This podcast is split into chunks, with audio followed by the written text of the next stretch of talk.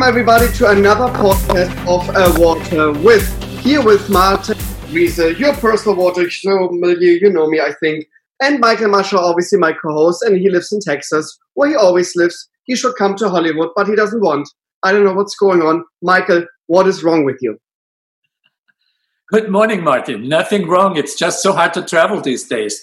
And I just realized this year, 2020, for me will be about two to three weeks longer than an average year because I calculated I'm flying about 150,000 miles a year. And now that I'm not flying, you know, my year just got much longer. So I'm enjoying the additional weeks I have. Unfortunately, I've also really enjoyed uh, traveling and I would love to meet, you know, new people, see new springs and the place we're going today is, is has been long on my list. I haven't made it there, but hopefully soon we can go there and, and see a really exciting spring in the US. You're absolutely right, Michael. Um, I like to travel too. I love to discover new cities, new cultures, new people. This is the beautiful thing about, I think, to be a water sommelier, to, to travel and discover all these incredible springs and be at the sources where actually the water is coming up from. And I think before we're starting to talk to this incredible, amazing water, what I have right next to me, the raw water brand from Maine, um, did you saw one of my posts? And I think like we are both agreeing, Michael. I think it's great when waters are locally sourced. But I had a little heart attack this week because a purified water brand suddenly said locally sourced in America. What I think was very misleading and and I had obviously they're right because it's tap water. Sure, every tap water in the United States is locally sourced. You cannot non-locally sourced tap water, or actually you could, but nobody will do it because that would be just crazy. I think it's already crazy to bottle tap water and then sell it in a plastic bottle, but to call it now locally sourced, I was from it was for me like mind blowing. And and I'm not I'm not afraid to say the brand is Essentia it's one of my top worst water brands what you can actually purchase in America right now. That's my personal choice. That's my personal opinion. But Michael, what do you think by when people starting now what a purified water company using the term what clearly is a great term for a spring source like raw water from Maine to suddenly say locally sourced? Yeah, it's it's, it's incredible. I think we we kind of losing reality. Facts don't matter anymore. It, it's all about marketing and what you what you can say just without lying in, in marketing. And you're absolutely right. It's locally sourced, but it's totally misleading. So hopefully a podcast like this and the stuff we're doing will allow people to make the differentiation between the processed waters and the real waters from a natural source like we're visiting today. Yeah, and today we're visiting one of the most incredible sources in America, one of the oldest sources as well in America, and we have Brian with us in Maine. Hello, Brian. How are you? Very well, Martin. How are you doing? Living the dream, Brian. Especially when I have your water right next to me. Huh? So tell me a little bit about your water. Where in Maine are you located, and what is the history about raw water and your brand Summit Water, and maybe some people know it under Tourmaline Springs. So three three different names for the same source. So, Summit Spring is in Harrison, Maine. Uh, it is one of the oldest uh, natural spring sources in North America. We have records dating to 1792.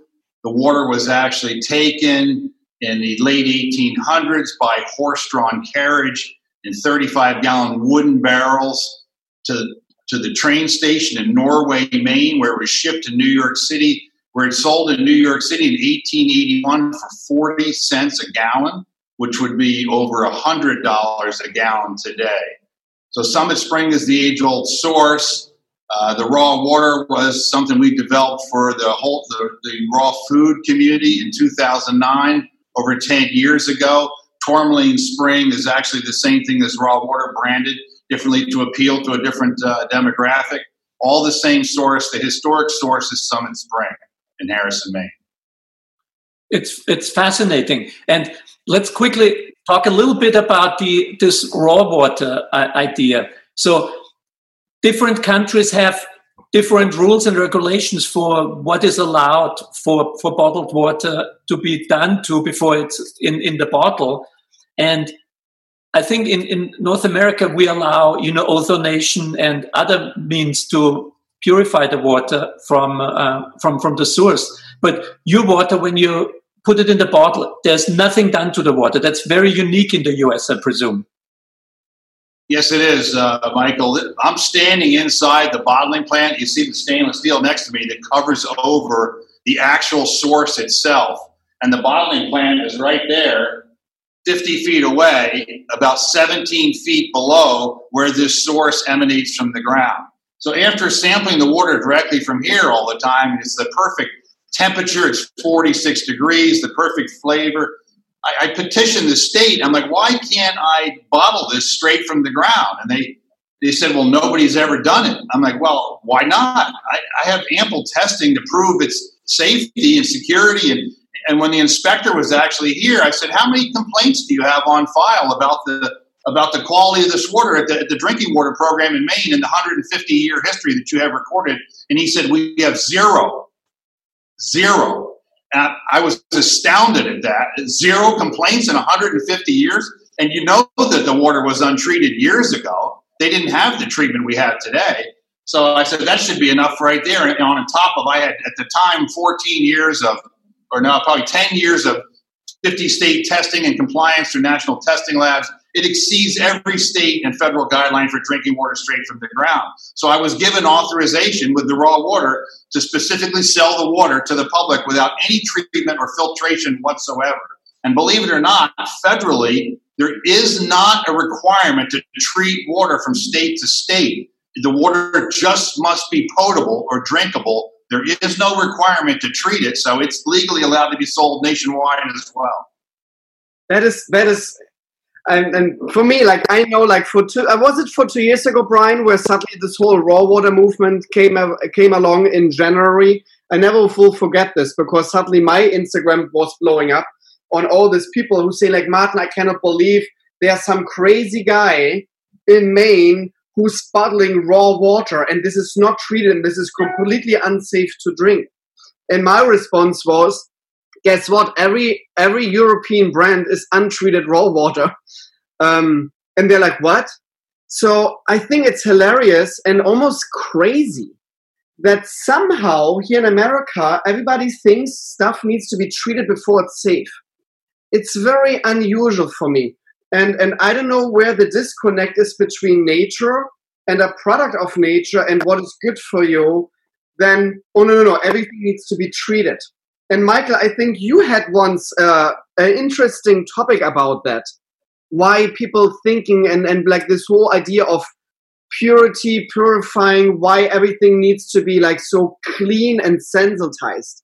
Do you remember michael what that was? I, I think it's there are probably many reasons, but one of the reasons I can think right now is I think the big difference between Europe and, and the US is that in Europe, people base what they eat and what they drink on, on a history. They have, they engage with the water or the food as a natural product. And I think here in the US, we lost that a little bit and we trust in science. And the very second you have science in there, you look at numbers and then suddenly you it doesn't look any clean anymore and you want to go back to the lab and have something that comes from the lab. And i think that could be one of the reasons. I don't know if this is what you meant but i want to mention something which was really important i think what uh, brian was saying. So martin and i we were very much for untreated water right? This is what you get in in europe. Water comes out of the ground is bottled in the same state and when you drink the water from your bottle in the restaurant or at home, you drink basically the identical water that comes out of, of, of the source. In the US, water is treated for safety reasons, you know, ozonated and, and, and filtered and so forth. And now the water is called raw water. But Brian said something important, and it was the water comes out of the ground, the raw water that comes out of the ground what Martin mentioned before that the, the craziness around raw water was suddenly people thought, oh, it's a great idea. Let's go back to nature. Let's go to a stream somewhere in, in the forest and take a cup of water and drink the water there or sample the water from there and take it home. And that is, of course, surface water. And no one would recommend to you to drink surface water without any treatment. The big difference is this water comes out of the ground and probably has been in the ground for a long time. So, Brian, do you know how old is your water or what is the geology? I think it's also very unique at your source. So you make an excellent point, Michael. There's a massive difference between groundwater and surface water, right? So we are at the emanating point of the of the spring itself, and we control packaging from cradle to grave. So I have complete control over the water from the moment it emanates from the ground till the gravity feeds into the bottle. A lot of the companies that transport water and pump water and tanker water probably have to treat it then because they're exposing it to all kinds of contaminants. Where we have a very unique situation here where that doesn't occur. So this water is a bedrock fracture. It's a high. This spring is a high altitude bedrock fracture spring. I'm standing at about 750 feet above sea level. The hill itself is just shy of a mountain. It tops at around 925 feet. If it was a thousand feet, they'd call it a mountain, but that's why they call it Summit Hill. So they don't. It's a geologic phenomenon, right? The land drops away in 300 feet in all directions. So it's, it is a phenomenon. It's almost inexplicable.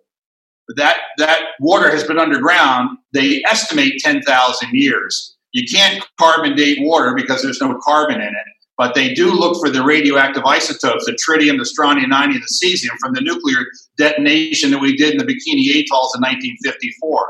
So this water is absent those isotopes, so they know for a fact the water's been underground since at least 1954, maybe a, a millennia before that.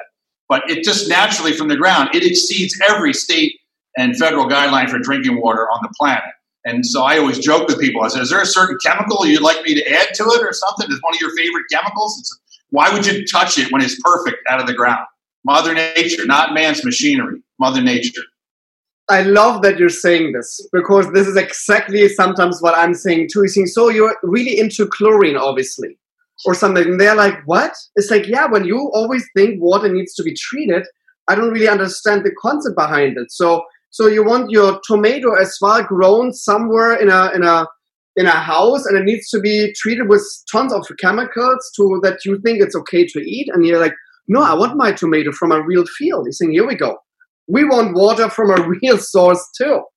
And I think that is still the misconception about water from a source and treated water from what is nothing else than actually tap water.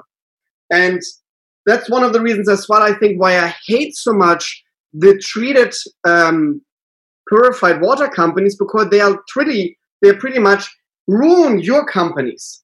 Because everybody thinks now these days oh it's just tap water. But that there's so big difference between a treated purified water brand or something what comes 100% from nature like your brand. It's night and day. I don't even call it water anymore the purified stuff. It's a purified product or beverage or whatever you want to call it. I'm not even calling it water anymore. And I'm doing this for a reason because I don't even want that they thinking, and for me, it's like it drives me nuts that they're even thinking they're premium waters. They're calling themselves premium waters, what is that is the, the biggest lie ever.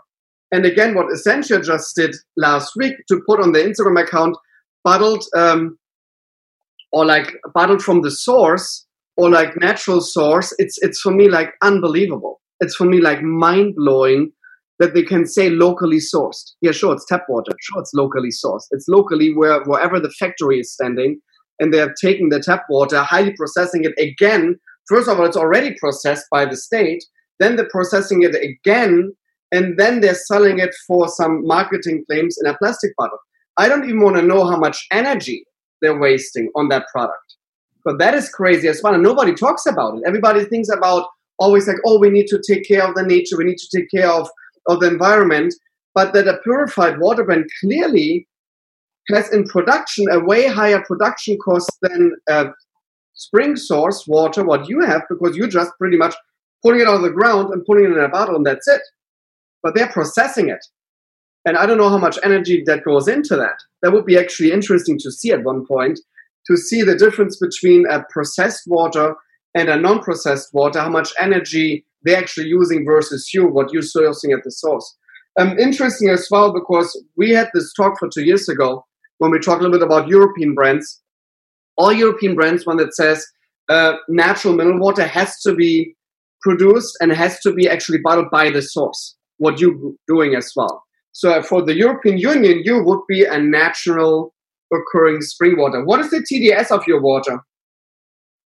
TDS is around 59 to 63, 64. I've never had high. It's very low TDS. Depends on the time of year when we do the testing. The flow rate will change and fluctuate different times of the year. After you, know, you have you have the freezing ground in the winter and it melts down about a month later. You see all these aquifers charge and the flow rate increases for a while. We're in a semi drought right now. Actually, New Hampshire next door is in a, is in a, in a moderate drought, and she's still flowing like crazy. I think one of the biggest things you talk about is uh, you know this all great historic springs were discovered a long time ago, right? This place has a 235 year history, and there's so many other modern marketing creations I like to talk about. If you had a real spring and a real history, it, it would be evident, right? There, there are some famous brands and they've been around forever, and, and nothing new. Is everything is conjured up nowadays. And you can, with our, you know, our technology, our treatment is good enough now that we can treat septic water to make it drinkable, like they do on the space station, right? We can treat anything. You can have a garbage source and make it reasonable, but you still never come close to what Mother Nature provides in a natural spring. That's why I've been I've been fervent about protecting this source. I bottle here the same way they did 150 years ago. We do it by gravity. It gravity feeds right into the bottle. We don't touch anything. We don't impact the water in any way. No pump, no filter, no paper towel, nothing. I, I like you said. Do you want a tomato grown in your grandmother's backyard with water and sunlight, or do you want a tomato out of a TV dinner that's been eradicated or chemically? You know, we should be everybody raw food and nature and organic. That's the direction we go in. Why would you not want your water the same way. It is the most important food. You say this all the time. Yeah, absolutely. And I think you make a really good point. And we see the, the, the spring behind you. Let me ask you this concept of a spring, when I think of a spring, I think of water flowing through gravity to the spring and emerging by gravity. But you said something interesting that said you're at the highest point in your surrounding, you're on top, and the ground falls to the left and right. So it tells me you're at the summit. So my question is it a spring or is it artesian water? Do you have any insight on that? What do the geologists say? So artesian only really applies to wells, right? Artesian, the word artesian really should not apply to a spring at all because a natural spring in the old age old definition presents itself at the surface. Artesian means that there's positive pressure in a well that's above the level of the aquifer, but a natural spring always presents itself. And people say, Do I have an artesian spring? Well, I have a natural spring. That's what it should be doing. They believe this to be a terminating point of an underground aquifer bedrock fracture where it can no longer go sideways. So it comes up through the ground under pressure. And what the what the scientists say is the water must have uh, begun higher than here. So we're at 750, and there really is no place higher than here close by. So it may be traveling underground for quite some distance because the land that's above us, they say in the hydrogeo report, is not sufficient to support the flow rate of this spring. So it's either being supplanted or coming completely from somewhere else. And that's where Seth is talking. There's a lot of discussion about primary water and some really interesting things because how does this come up from below? Basically, straight up. It's in one spot. It's not a whole bunch of springs. It's one single source. Our name is Summit Spring, not Summit Springs. There's only one. Where a lot of spring sources are spread out in a whole lowland area. Sometimes they feed lakes and rivers, you know. But this is a very rare geologic phenomenon, and that's why you don't see examples of this in the United States or even the world. It's a very rare situation that, in many ways, is inexplicable. I like that. And I love that you just said about the TDS level as well. Okay, it has a range. And that is, again, a lot of people will say, like, what? They don't even know their number. What's wrong with them? Why is this like a different range? No, because that is nature. Nature changed slightly. Nature is not a lab where you always say it's a TDS of 510 or whatever. It's always a range of that. Um, and I think I love that you right away said, yeah, sure, it's a range because it's a Mother Nature product. Obviously, it will change slightly. And this is totally normal. It, it happens to all real waters on this planet. The TDS on the bottle label is kind of like an idea that you know in which direction we're going, but it's not obviously 100% that is the TDS. Um, how many times? Because I'm getting more and more interest of people asking me, Martin, tap water is regulated and bottled water is not regulated at all. I always hear these comments. It's quite fascinating for me that people thinking everything what you can buy in a grocery store is not regulated these days. I think the FDA would be laughing their asses off when you suddenly tell them, um, "Oh, all the bottled water you can find in America are not treated or like are not are not uh, um, um, are not regulated at all." So, how many times are you like checking in a lab what's the what the water is? Well like how safe is the product? How good is the water? What's actually in there? So excellent point. Of course that's nonsense right? The epa oversees tap waters because of their sources are normally surface waters and the FDA oversees bottled water because it's a packaged food product and neither one can be less safe or more unsafe than the other. They must be it's an equal standard. So any not any nonsense notion that bottled water is not oh, is crazy. So uh, what was the question you asked me? Um, How many oh. times oh, are you checking for your numbers? We test some things every time we bottle we test some other things quarterly, and we do the annual battery that's over ten thousand dollars every annually. We have to do that every year. So we we we we meet the requirements for all fifty states. We don't we don't even play any games. We're doing a certain state. We meet all the requirements at all fifty states, and we, we exceed all the requirements for testing.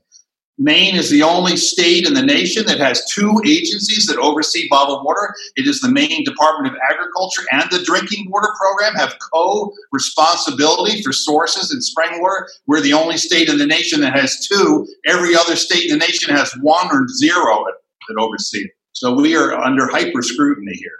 In fact, the FDA, I, I, we had a federal inspection. No, no. After the raw water story you talked about last year, the, the feds showed up here, no notice you know, badges drawn, open your door if we want to see what's going on. We pass with flying colors.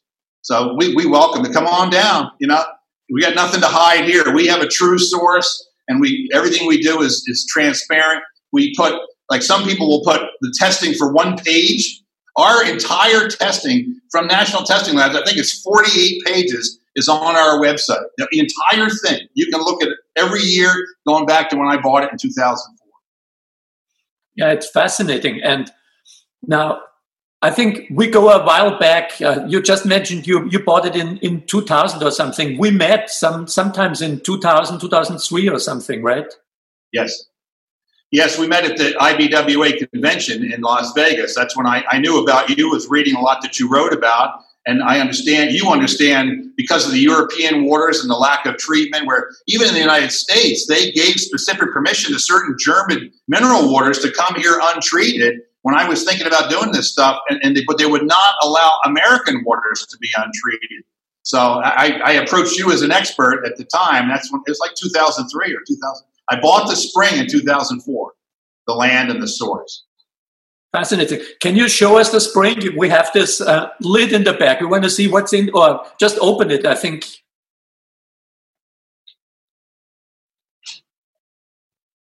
So I'm going to let you look right into the source. Hopefully, it'll be enough light in there. Let me try to turn. I have a flashlight. Let me see if you can see this image. Can you see the water bubbling out right there? Can you see the water emanating from the ground? Yes, we can. That's the source itself. You can see that's natural sand and gravel, and you can hear you can hear the water bubbling through an overflow pipe, which goes right down to the bottling plant. This building was built in uh, 1936 to protect and cover the spring by actually by Franklin Van Zelm, who was a, a, very old Christian Science Monitor illustrator, who bought the 55 room hotel that was at the top of the hill here as his private residence. and he resurrected the bottling plant again in 1936. He believed so much in the medicinal qualities of the water. So, and then he, he, he died not long after that, and the building was sold, and the, water, the spring actually sat dormant for 50 years. For half a century, it sat dormant until a retired school teacher bought the land in 1977, and it was advertised to her she wanted to raise sheep. And they said, well, there's a place that you don't have to haul water down to the sheep because there's water coming out of the ground down there. So just amazing. And then in about, about 10 years after that, in the late 1980s, she was approached by a Maine, a retired Maine drinking water inspector and said, you need to bottle that water from that source because that's one of the finest sources of water we have ever seen anywhere. And that, and the woman, the, the retired inspector, convinced her to start bottling on a small scale again out of her out of her garage.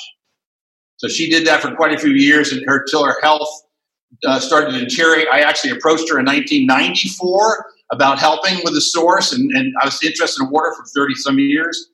And she she was busy at the time, and, and then reapproached her around 2002 or three. We started talking again, and that's when I actually purchased it. But I tried to purchase it 10 years prior.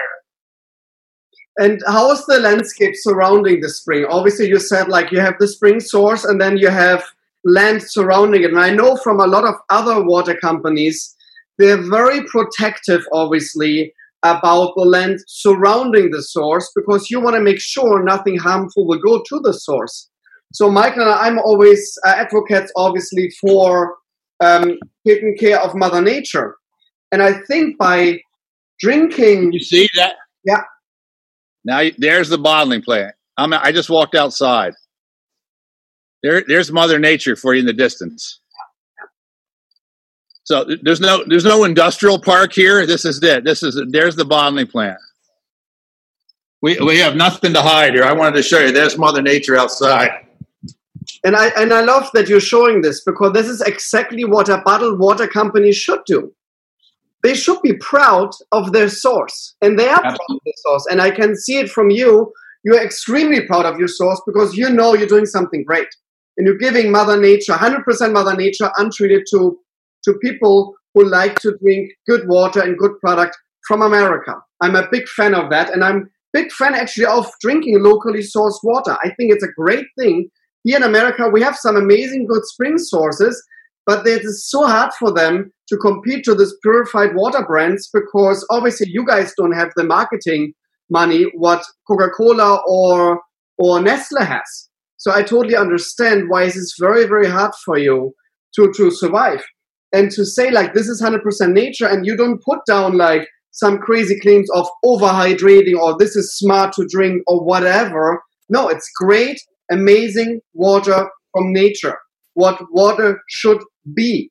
Yesterday, a friend of mine sent me a picture of a purified water brand with all this crazy stuff again on the labels. Like, and I said like once to my social media people, saying the more you see suddenly marketing claims on your bottle, the more you know it's mightly it's mostly processed tap water because they cannot really talk about a spring source.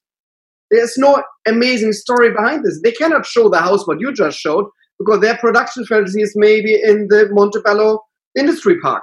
It's not really sexy to show that to the consumer. So obviously you have a great story. You can say that. And the funny thing about my friend, she sent me a picture over and on the back label it says, or anything what we said on the front label is actually not FDA compliant or approved. This is crazy. So already on the back label, they're already saying actually what we said on the front label, everything is bullshit. This is what they're doing.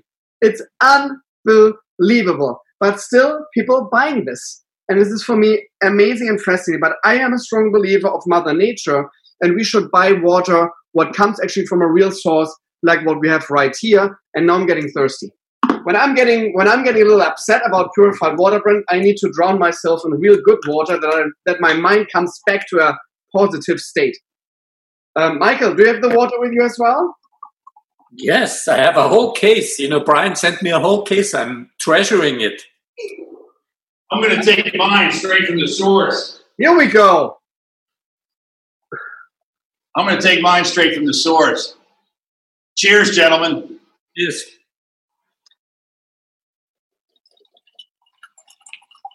Oh yeah. And interesting thing is that we actually, all three of us are actually drinking the very same water, right? He's drinking the same water we're drinking here. Only ours is in a bottle, his is from the source, but there's no difference in between. And I think that's really, really comforting to know, right? That makes it very, very special.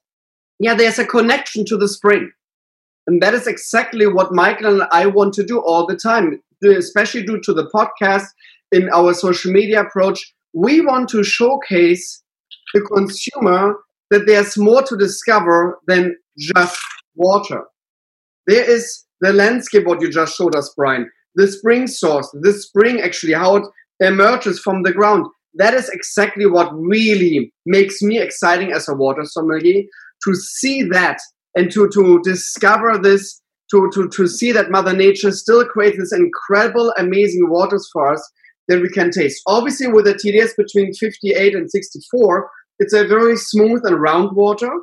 I think it has a little sweet aftertaste, but it's very, very interesting. It's good mouthfeel, actually. It's surprising for a lower TDS water, it's very broad on your palate.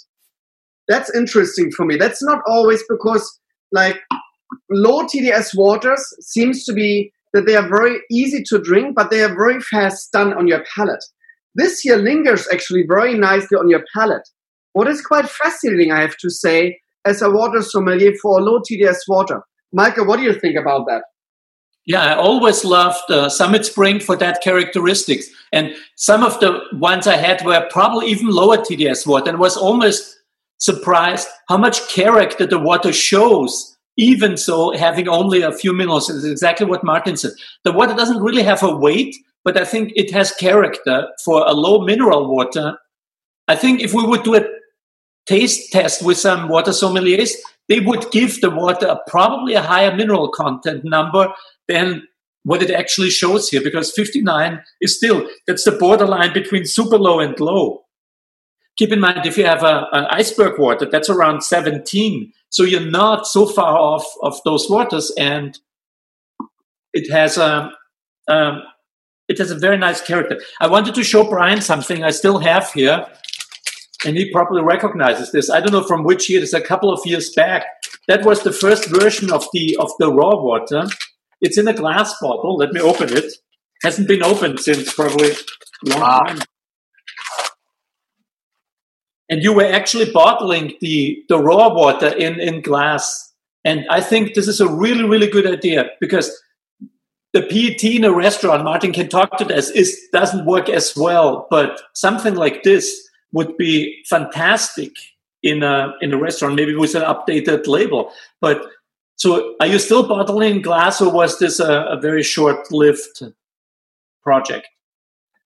We we bottled in glass for about a year after we began. It's amazing you have that. The bag; those are all very rare. I keep those. You don't see those very often. It just people. It, the purchasing of didn't bear out what people said they would do. You know, people said we want glass, we want glass and, and it was just so expensive to bottle in glass that people always went because they were both available on the website, and people would end up going to the to the PET all the time. So it just got to be rather exhaustive to bottle in glass. We're looking at doing it again, but our machine is not really set up to do glass. It would really require a new machine.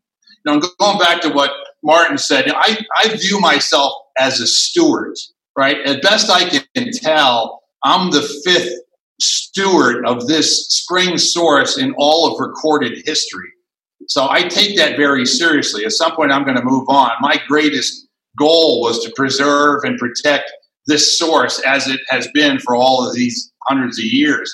And that's the reason our water, the way we bottle, is why our water is so consistent in its flavor. People remark that they get one bottle here, then they'll get a bottle six. It always tastes the same because we don't mess with anything. And you'll notice there's no nutrition label on the bottle anywhere. We are exempt from putting a nutrition label on the bottle because we don't touch the water in any way and we make no claims. When you make claims on the bottle or you strip it down through RO or distillation, add back magnesium and chemicals, you have to put a nutrition label on it. This product in its natural form, we're exempt from a nutrition label. You'll see on the label where it says no treatment required, no nutrition label required.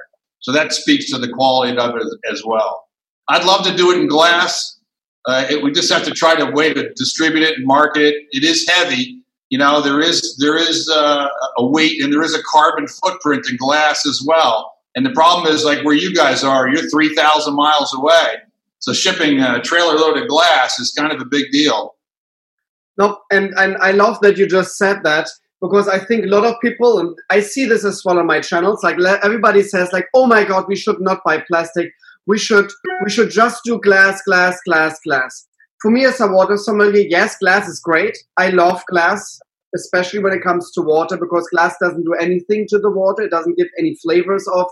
It really conceals very nicely the bottle. So I totally get glass. The problem is that what you just mentioned, for environmental reasons, actually, it can go the other way around that glass is actually more painful for the environment due to shipping cost than plastic. And and for the convenience reasons. Let's face it when you go into a store and you want to just grab a bottle of water and you want to go hiking um, you're thinking maybe grabbing this is more easier for you because especially when you're hiking you don't want to put extra load on your body. Um, except you're maybe on Runyon Canyon right behind me where they're putting actually heavy loads on them weights because they want to get slimmer. So maybe that's a good idea. Maybe we should remark that as a as a bottled water can help you with that as well. Don't use the weights anymore. But can I, can I make one point about the plastic too? I think a lot of the issue is people that blow mold their own bottles hot and immediately fill the bottle with water. Our bottles are blown a month in advance. They've already off gassed and cooled, and then we put 46 degree water in the bottle. I think a lot of the issues are the big manufacturers with a hot bottle off gassing into the water itself. You get a good point there. There's one bottle, and I don't want to, because it's a spring source water, so I don't want to badmouth them, but they're pretty famous in Europe and they're famous over here in, in States as well. And they have a glass and a plastic version. And you can taste right away the difference. It's like in a taste test, I had them one side by side. It was night and day. The difference in taste from plastic versus glass. And I had a feeling as well that they might be not using the best plastic.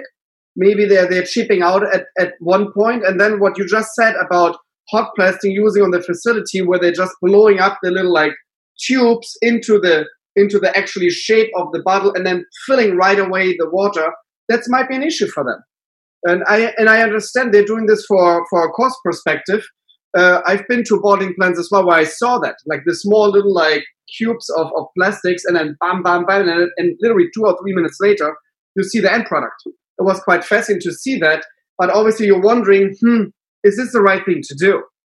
Um, and we all know time is money. I think it's great that you're taking the extra time to make sure your your bottle because I cannot detect any odors here and sometimes I can on plastic bottles. But here, I cannot detect anything plastic wise. Obviously, you made sure it was in a disclosed box. I don't think it was exposed to sun, in the box.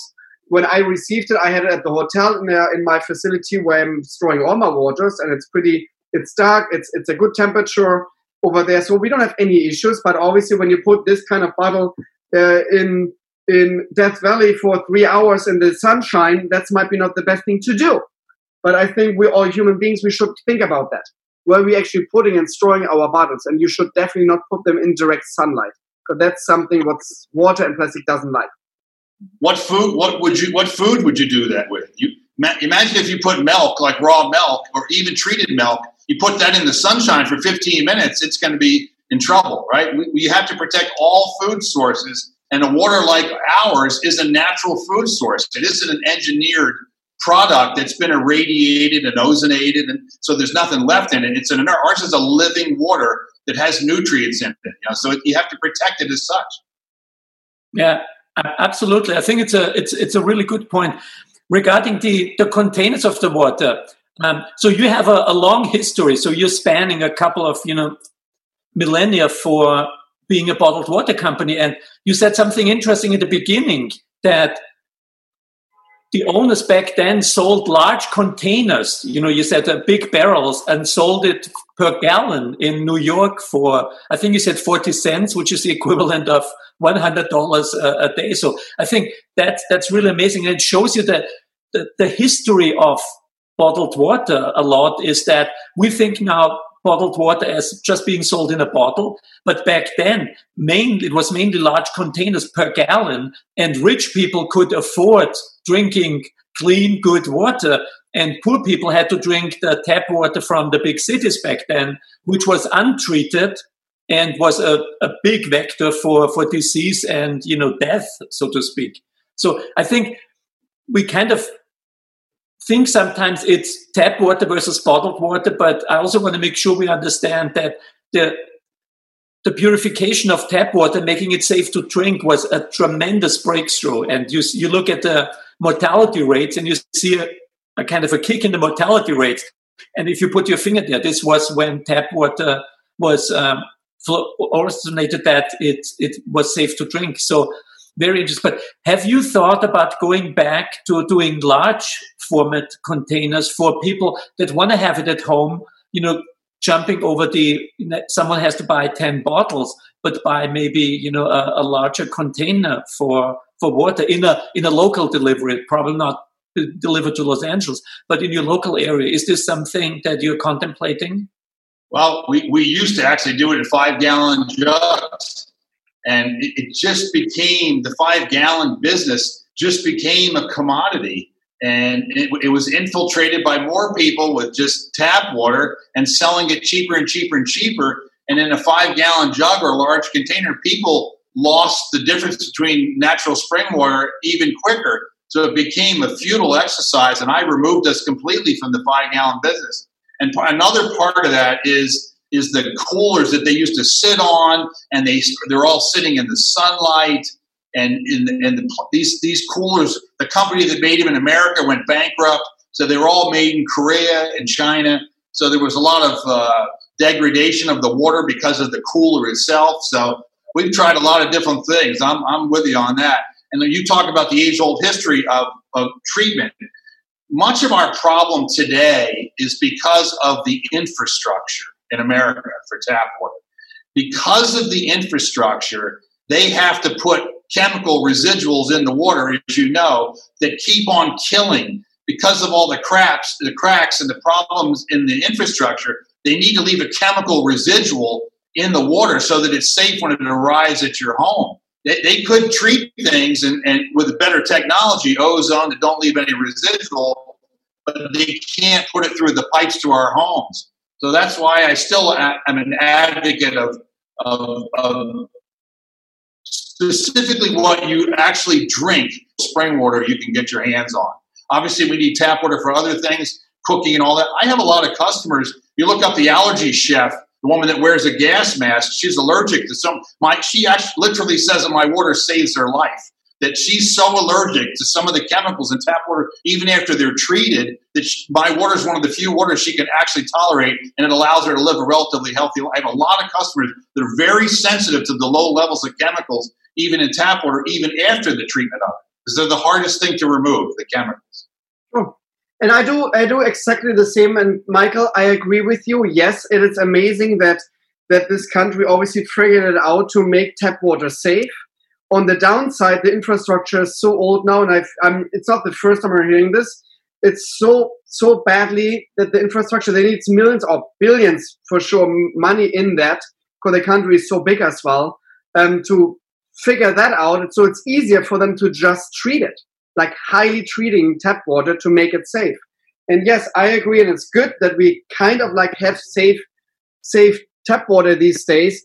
For me, as a water sommelier here in America, and I'm and I'm honest, and and I'm not shy to say that I do not drink the tap water. Like I don't I don't expose myself to the tap water here in Los Angeles. I drink bottled water from a source because I believe in the benefits and in the taste perspective as well of the different bottles.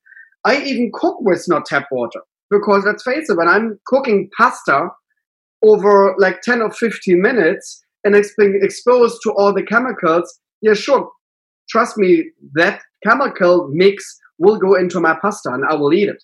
So I'm not interested in that. Therefore, I'm using a spring source water in gallons. I have that standing right here. This is just for cooking. This is for making the coffee all this kind of stuff. At my shower, I have a filtration system to get rid of the chlorine because, let's, let's face it, our skin is a big provided to actually add in water to to our body, and this chlorine drives me just nuts. And I could feel it from it was night and day when I started to have this chlorine filter on my tap. My hair changed right away. It's like from from one day to another, you could feel it. It's totally different, and my skin is totally different. So I can highly recommend when you're in America, please use a filtration system when you're when you're attaching yourself to the tap water. When you want to drink tap water and you don't have any issues, please do. I don't have any issues with that. But for me, as a water sommelier, I like the benefits of that, of something untreated in a bottle. And this is why I drink myself because 50% or more than 50% of my body is water. And I'm very concerned what I'm actually putting into it. So that is for me this thing. Brian, where can people get their hands of this incredible water? Well, you can get it on our website. You can get it on Amazon, and our distribution is mostly in the Northeast right now. Small mom and pop stores, health food stores. We are available through UNFI if people request it. We are, are in their system. It's just uh, a lot of people have never heard of us, so they don't. The best kept secret around is us. We, they real people don't hear about it. So it's it's getting better, but it's it's a tough it's tough to fight the giants. I can tell you that. Yeah, and we, we, we're trying to help. As you can see, we are, we're big fans of your work and we'll do everything to, to really promote it. And what, what I'm also seeing is I would, we would love to see your water in, in, in restaurants. And I'm amazed we don't, we don't see it.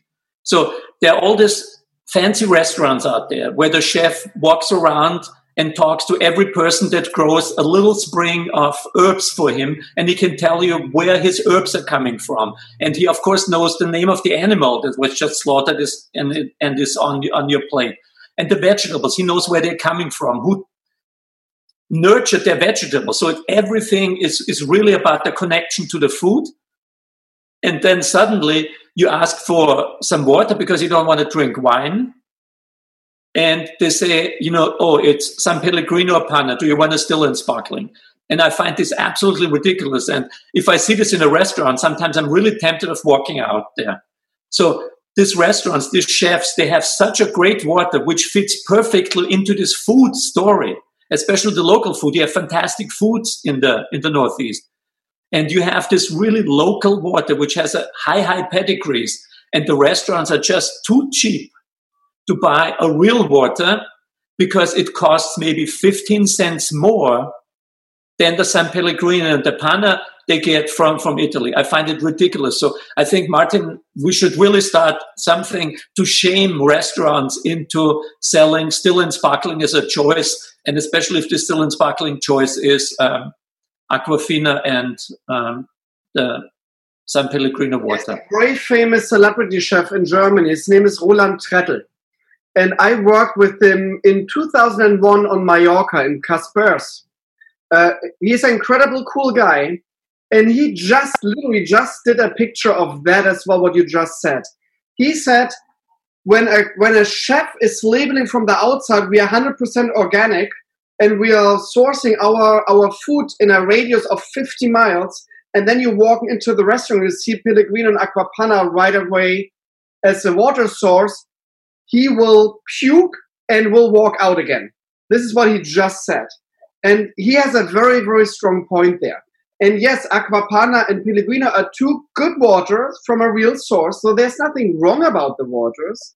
The only thing as a consumer is why you need to transfer this kind of water from Italy to America when you have incredible good waters right next to you who does do the same job, even might be even doing a better job. Because let's face it, when you're in the northeast, what you just said, Michael, and you have this incredible raw water right next to it, it even builds even more story to it. There's another homepage called Sternefresser. That means like they're eating the stars. It's it's a very famous magazine and community in Germany. And these are the people who go into to Michelin star restaurants. They're eating the food, they're drinking all the wines, and they're talking about all the benefits of this incredible, amazing chefs, and they're doing like restaurant reviews. They're extremely neglecting the topic of water. They're not interested in the topic of water at all because I had them once at my restaurant in Berlin for many, many years ago, and they smiled at me about the water menu. They said, like, ah, this is something crazy. We don't need to talk about this. This is I don't get it. Like it's it's so crazy. They just did a post about tap water. You should drink more tap water because when you're drinking tap water, um, one um, executive person of Nestle will cry his tears when you're drinking tap water, when you're demanding tap water in a restaurant. So I replied to them on Instagram this week and I said, listen, guys, you're always saying it's so important about the wine you're sourcing, about the organic food you're sourcing.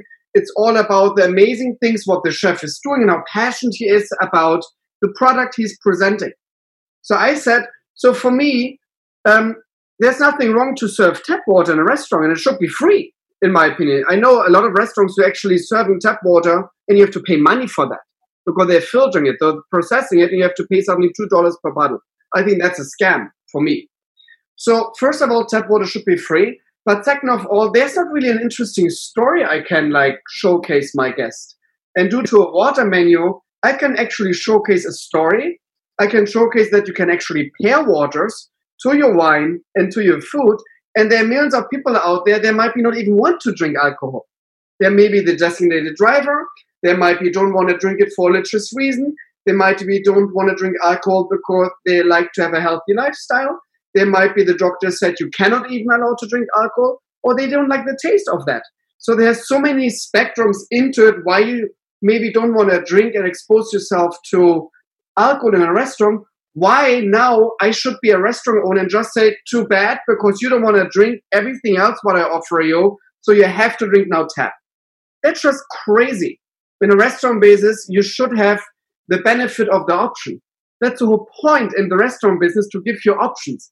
That's the reason you have different main courses. That's the reason you have different appetizers. That's the reason you have a wine menu, a food menu, you have a liquor menu, you have a beers on tap. Go, imagine you're going to a sports bar and the only beer they're serving is Coors Light.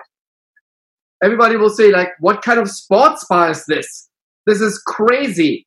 Huh? It's the same for me these days with restaurants. When you still think you're fine with just the answer of sparkling and still water, you have you pretty much are dehydrated. That's what I'm saying because you need to open your mind up for a little bit more in the water options and water is the most important beverage in our lives. So to even still think in the restaurant business, ah, doesn't matter. People have no clue. But we're going to change that. And I know the consumer wants it because I can see it. We just launched our new water menu at Petit Ermitage and our water sales going up again like crazy. Every restaurant I introduced a water menu, the water sales were went up. And it's not just the benefit for obviously the owner who owns the hotel or the restaurant who actually makes more money with water. Obviously, the consumer loves the difference and loves the options because when not, he would just go for the tap water, what is free at Petit Ermitage, or for the most cheapest water. The interesting part is that people don't even want the most cheapest water. They're going in the middle and going always like more to the interesting water they never heard of. They want to expose themselves to something new. And they love the idea of that. So it's for me still interesting that pretty much no restaurants in this continent don't have water menus. They're losing so much money and they don't give the benefit of an option to their consumer. It's very, very strange. It's a misconception. I'm sending a pallet straight to you, Martin. Yes. it's coming your way. But it's, uh, it's, it's really fascinating, Brian, that everybody wants the they, they love diversity everywhere and they love diversity in the grocery stores. You see it now. Suddenly there are 40 different water brands. Okay, 80% of the brands are just actually bottled tap water. So for me, I don't have so much option in the in the in the grocery actually when it comes to real waters. But still in the restaurant business, like ah, whatever. It's very strange. I wish I could do it cheaper, but of course it costs us more to process out here in the wilderness. It's a lot easier in an industrial park to bottle. You should see what we have to go through sometimes in the winter here where we have tractors pulling with chains, pulling tractor trailers up the hill in the snow to get out here. There's even times here where we can't we're blizzards up here. We can't even get product out. So it's I wish I could do it cheaper, but it's much more expensive to do it at the source like this, and we try the best we can. And one of the points you brought up about water, you know, it's the most important food, right? Your blood is like 93% water, and you drink a case of water, it replaces your blood supply every week of your life. You are replacing your with a case of water with 12 liters. You're replacing your entire blood supply every week of your life. So how important is that? I mean, it's unbelievable when you put it in that scale. How important the water that you actually becomes part of your bloodstream. It's it's incredible how important it is. Yeah, very good, very good point. And also like the point you made about that it's more expensive because where your source is. And I always say, you know, really good water comes from remote places. You don't want to buy the cheap water that's in the middle of the city. Guess what? All the pollution of the city is also then in your water. So you want to have the water from a remote source, and you just have to understand that you have to pay a little bit more. It's not 10 times more, right? You think it would cost 10 times more. No, it's a couple of cents more. But those restaurants are so cheap and I've heard this many times, and Martin, the same thing. They say, I was so close of getting the deal for real water, but I was 10 cents more expensive than the San Pellegrino and the Panna. And the chef said, we, not the chef, it's usually not the chef, it's usually the, the restaurant's manager said, we cannot afford this. We cannot afford 10 cents more. But they're selling a 10x underwater anyway, right? So this 10 cents cannot make a difference. And as Martin was saying, they would make money by doing this in addition because people would like to have the choice. So we're going to change this for you and for all the other premium brands, Brian. And thank you very much for, you know, joining us here. It was really very nice to see you really at the source. Sometimes we sit in an office, but with you, we really at the source and just stepping outside and seeing the nature was really the closest thing of being there. And hopefully next year when we can travel, we would love to visit you and drink some of the water right at your source. Thank you very much. I appreciate it. Thank you for what you guys do. Without you, where would we be? So the two of you are enlightening and educating a lot of people. So we, we keep fighting the fight here, and you're helping spread the word. Appreciate appreciate it all. Thank you very much. No, always And, and I'm always saying like the real superstar is obviously the water we are promoting. It's not you as a uh, as a producer or the distributor or me or Michael as the water sommeliers, you talk then to the people, to the consumer, to the guest or to the media. The real superstar is always the water and always Mother Nature. That is the superstar what we want to showcase. And I have to say, it's not happened so many times. I finished a whole bottle now in the podcast. So that is something very unique. And that is the reason why your water is really, really good because I like to drink water. And I highly recommend everybody who's listening into our podcast drink a lot of water. Obviously, it's not healthy to drink tons of water in a very short time of period. We know that as well. That can go the wrong way and you can actually die from that. So please don't do that. But like, I think like when you're finishing a good bottle of water and how much is in there? 750s or a liter, a liter even. It's a liter of for an hour. That's actually a good, a good thing and it's pretty warm outside and here in my apartment as well because I don't have the air conditioner on because I don't want to have the buzz of the air conditioner in my podcast. So I really enjoyed your water. Thank you so much, Brian. Thank you, Michael. What a great product. What an amazing product from America. And you should think about this. This is 100% sourced in America. It's 100% owned by America. That is an American brand. And that is what you actually should support, I think, as an American, good American person as well. It's American handmade 100% product. I love this. Supported by a German guy, even better. so with a little with a little touch of European flair to it. This is great. Anyhow, and you always know to the end, and my water glass is almost empty. Stay thirsty, everybody. Drink good water. Hydrate yourself on real water from nature, and especially with raw water from Summit Springs in Maine. Cheers.